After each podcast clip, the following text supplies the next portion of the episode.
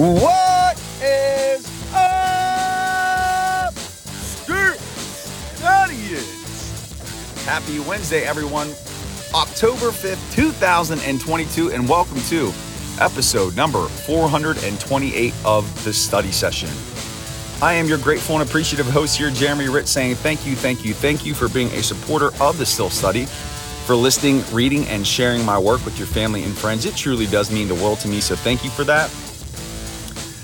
Today, it's official now after Tomlin Tuesday that Kenny Pickett is the starter, starting quarterback of your Pittsburgh Steelers. We're going to talk a little bit more about that. It's the most hopeful news that we have as Steelers fans for this season. We're also going to talk a little bit about Gunnar Olszewski and how his job is in danger. And then we're going to talk a little bit about the Buffalo Bills and what to anticipate this weekend in Buffalo and what chances, if any, the Steelers have to win. But before I do that, again, just to reiterate, I'm so grateful for all of you listeners out there in Steelers Nation. Yins are amazing. Thank you so much for being supporters. Don't forget about the podcast that I do with Jim Wexell over on his site, The Steel City Insider. It is linked in the show notes. Jim and I recorded earlier this week. Check it out. Jim is super knowledgeable and insightful about your Pittsburgh Steelers, having covered the team since 1995. You don't want to miss it. Check it out. Don't forget that the Steel Study is now on Apple Podcast. You can subscribe and get daily updates to your feed. So make that happen. And don't forget about that donut button. You don't know what the donut button is? Then you haven't been listening. Anyway, you know I appreciate you guys. Let's get into it. So Mike Tomlin officially announced that it is going to be Kenny Pickett's team moving forward and barring just disastrous play poor play, heinous play, interception after interception, sack after sack, fumble after fumble, getting blown out. They're going to ride with him for the remainder of the season. This is not going to be something where it's musical chairs at the quarterback position. Now that they are shifting over to him as a starter, they're going to have to commit to him. They don't want to shake his confidence. They have to show that commitment because if they waver, they could potentially hurt his confidence in how he leads this team. So they're going to be riding with him for the long term. We'll have to see if Kenny speaks to the media this week and see what his mindset is. But this is going to be the first game where he actually has a full week of preparation, game planning, where he can get ready for this contest against Buffalo. And he's going to need it because it's going to be a tall task. But again, this potentially could be the start of something very special for Steelers Nation. If you think about it, there was a big gap in between Terry Bradshaw and Ben Roethlisberger. If the Steelers are able to hit on another franchise quarterback this early with Pickett, then that's a godsend. So, very exciting.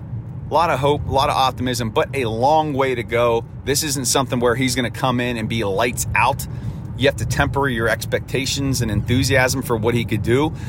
But the one thing that he possibly is going to be able to do is just inspire that team. You kept hearing the term spark. Tomlin said that the team needed a spark last Sunday and that Kenny provided it. You can't overvalue that because there is something to be said for a player who has the ability to bring the team together, to unify the team. And it seems like Pickett has that energy. So he might force guys to elevate, and jump their play because they know that they're part of, have the opportunity to be part of something new and special, a new era of Pittsburgh Steelers football. And hey, Roethlisberger wore number seven. Kenny Pickett wears number eight. He's the next installment in the saga that is Pittsburgh Steelers quarterbacks. Very, very exciting.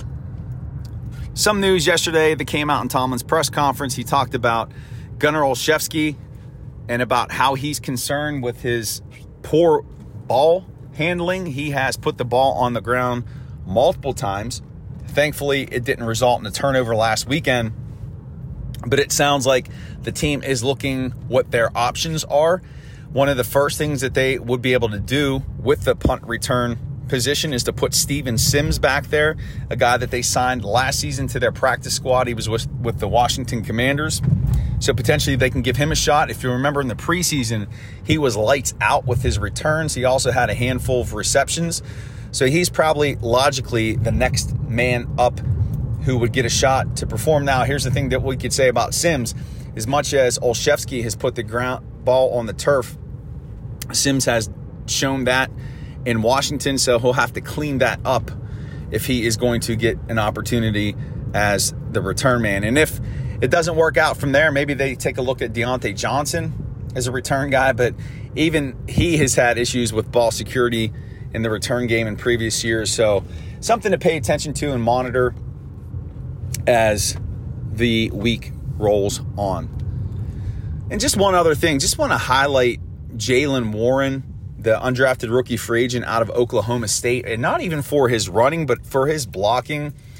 He has been a pleasant surprise, and he's got a very bright future in Pittsburgh. We should all feel very encouraged. And I want to add this about the running game and the offensive line. The offensive line has elevated its play. I think we're going to see better, even better offensive play with Kenny Pickett back there because he puts threats on the defense that didn't exist before. I think we're going to see an improvement in the running game as a result of that.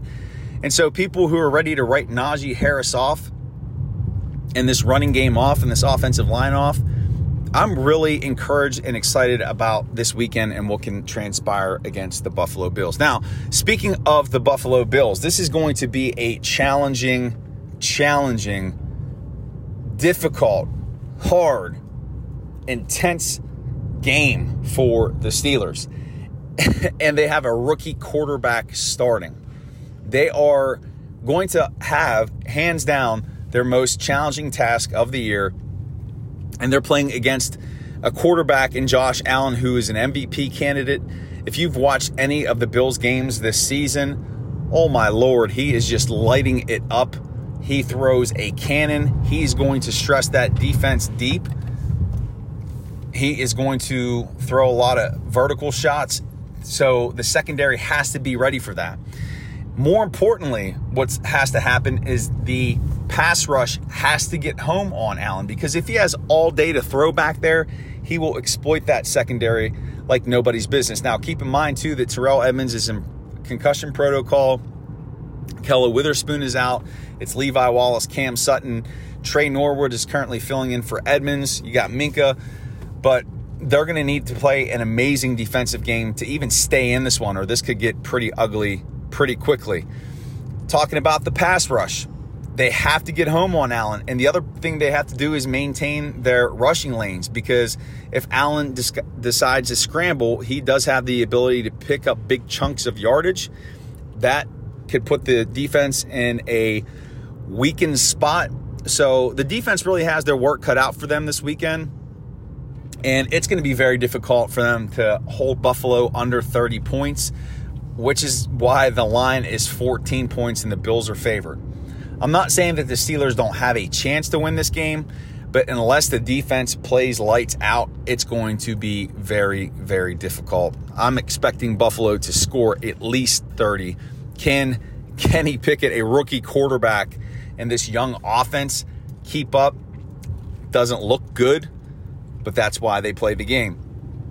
Offensively, Kenny Pickett and the Steelers are going to have a tough task because the Buffalo defense is legit. Their pass rush is legit.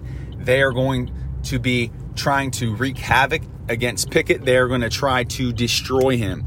He's a rookie quarterback, so the one thing that you can count on from that Buffalo defense, they're going to try to disguise coverages.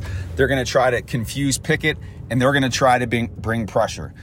That's how you defeat a youngster, a new starter to position. You confuse him, you bring the pressure, get him get in his head, get him thinking. So we'll find something out about Kenny Pickett right away this weekend, and that's how he handles a good defense, how he handles disguised looks, how he handles pressure, and whether or not he's able to read the defense, make the plays, and put his team in scoring position. So, other than that, hey, it should be an easy game, right? Tall task ahead of them in Buffalo. Again, fully expecting Buffalo to score at least 30. I would like to say that the Steelers offense can keep pace, but with a rookie quarterback starting his first game in hostile territory, who knows? I will tell you this if Pickett leads this Steelers team to victory in Buffalo, holy snap. If you thought Kenny Pickett mania was intense after a loss to the Jets, it's going to be out of control next Monday. And studying, studying, studying, studying, studying. That is it. That is the end. That is the conclusion of episode number 428. My gratitude to Yinjin's beautiful, beautiful studyings. Don't forget to check out the podcast that I do with Jim over on his site, the Steel City Insider. Don't forget to subscribe on Apple Podcasts. And don't forget about that donut button. Take a bite. And remember, on this beautiful Wednesday, October 5th, 2022, life is beautiful in the black and gold. Peace, everyone. Make it a great day.